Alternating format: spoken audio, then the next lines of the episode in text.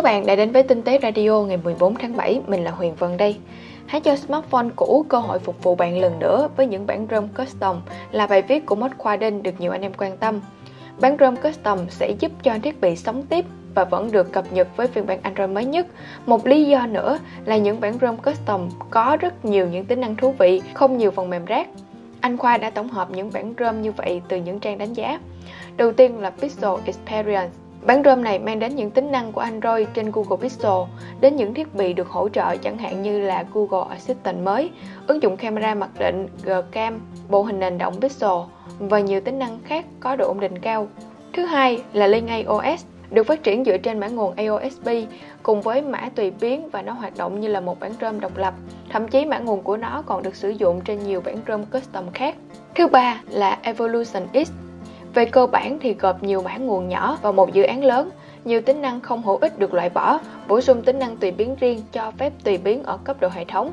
Kế đến là AOSP Extend, tính năng tùy biến của bản ROM này rất phong phú, độ ổn định cao và đội ngũ phát triển cũng chủ động khi phát hành các bản cập nhật đều đặn vào đầu mỗi tháng. Kế đến là CG Droid, đây là bản ROM custom được phát triển theo triết lý giữ lại stock Android nhưng bổ sung khả năng tùy biến, tăng hiệu năng, trải nghiệm và bảo mật. Cuối cùng là Carbon ROM. Tính năng thú vị nhất của Carbon ROM đó chính là tắt điểm ảnh OLED để tiết kiệm pin, cũng như là ngăn ngừa tình trạng pull-in của những chiếc Android dùng công nghệ màn hình này. Chi tiết thì các bạn có thể vào bài viết của Mod Khoa Đinh để xem nhé. Có bao giờ bạn thắc mắc là tại sao điện thoại của bạn có thể đếm được bước chân, có thể nhận biết được là bạn đang xoay dọc hay là xoay ngang điện thoại, rồi tự điều chỉnh ánh sáng màn hình vân vân nhiều thứ. Chúng làm được điều đó bằng cách nào? Đó là nhờ vào những cảm biến có trong chiếc máy. Trong một chiếc smartphone thì có rất nhiều những cảm biến, mình đã tổng hợp và liệt kê. Cảm biến sinh trắc học bao gồm cảm biến vân tay, hệ thống nhận diện gương mặt.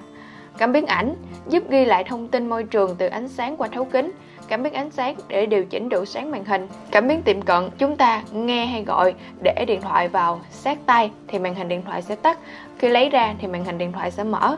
Rồi gia tốc kế để nhận biết chuyển động, con quay hồi chuyển xác định độ nghiêng, xác định phương hướng của điện thoại, nhất là khi mà chơi game đua xe 3D á. Từ kế sẽ hỗ trợ cho ứng dụng la bàn hoạt động, GPS để xác định vị trí, cảm biến LiDAR. Cảm biến này thì xuất hiện trên iPad và được kỳ vọng là sẽ xuất hiện trên iPhone 12 trong năm nay. Ngoài ra còn có cảm biến soli, cảm biến nhiệt vân vân. Chi tiết hơn thì các bạn vào bài viết để tham khảo nhé. Tiếp theo là một bài chia sẻ về kiến thức của Mất Di Luân. Lần này thì anh chia sẻ về microLED là gì, TV microLED khác gì so với TV OLED. MicroLED thì có điểm ảnh có thể tự phát sáng giống như là OLED nhưng mà không cần hợp chất hữu cơ. Màn hình MicroLED còn hạn chế được việc là pulling tức là lưu ảnh, có thể làm ra màn hình cực mỏng do ít linh kiện cần thiết, độ sáng cao hơn và quan trọng là chi phí sản xuất rẻ hơn OLED. Các tấm nền MicroLED nhỏ có thể ghép lại thành một màn hình lớn hơn nên gần như là không có giới hạn về mặt kích thước của TV MicroLED. Hiện nay thì màn hình MicroLED nằm trong khoảng 70 inch đến 120 inch có độ phân giải thấp hơn so với TV LCD hay là OLED cùng kích thước. Cho nên là đây chưa phải là một sự lựa chọn tốt về cả độ phân giải lẫn về giá tiền. Chi tiết về cấu tạo của MicroLED thì mời anh em vào tham khảo bài viết của Mất Di Luân nhé.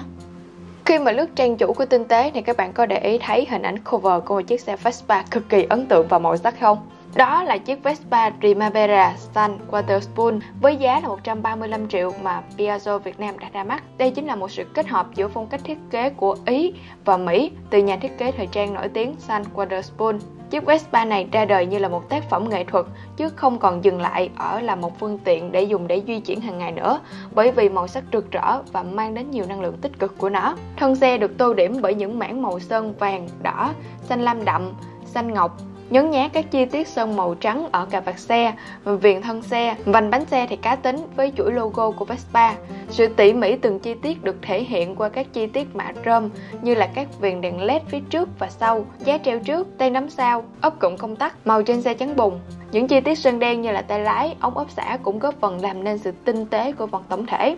Ngoài ra thì phiên bản đặc biệt này còn có sự pha trộn hài hòa giữa nhiều chất liệu như là kim loại, nhựa, nhung và cao su. Yên xe bằng nhung là một chi tiết sáng tạo và tạo ra một phiên bản đặc biệt độc nhất vô nhị trong lịch sử xe tay ga. Những chi tiết về thông tin, về kỹ thuật thì các bạn có thể tham khảo bài viết của Mất Trí nhé. Cuối ngày thì mình đã trên tay một chiếc Realme C11, chiếc smartphone làm sôi động thêm thị trường điện thoại ở phân khúc phổ thông giá rẻ. Mô đồ mình trên tay thì có màu xám, mặt lưng được hoàn thiện bằng nhựa nhám. Điểm nhấn là có một cái đường kẻ sọc ở cạnh bên và logo Realme khá to. Thiết kế độc đáo, có phần trẻ trung và năng động.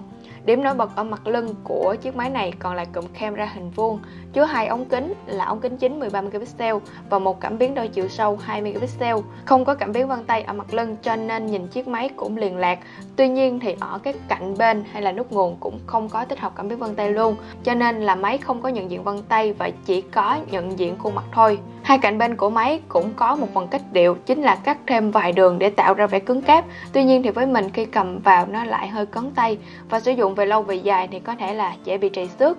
Realme C11 vẫn sử dụng cổng micro USB, viên pin 5000 mAh. Máy vẫn giữ lại sách cắm tai nghe 3.5 cho anh em nào thích dùng tai nghe có dây.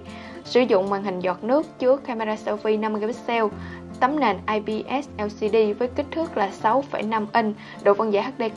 Realme C11 sử dụng con chip là MediaTek Helio G35, RAM 2GB, bộ nhớ trong 32GB và có đi kèm thẻ nhớ ngoài. Đó là những cảm nhận và chia sẻ nhanh của mình về chiếc Realme C11, hình ảnh và chi tiết các bạn vào bài viết của mình để xem nhé.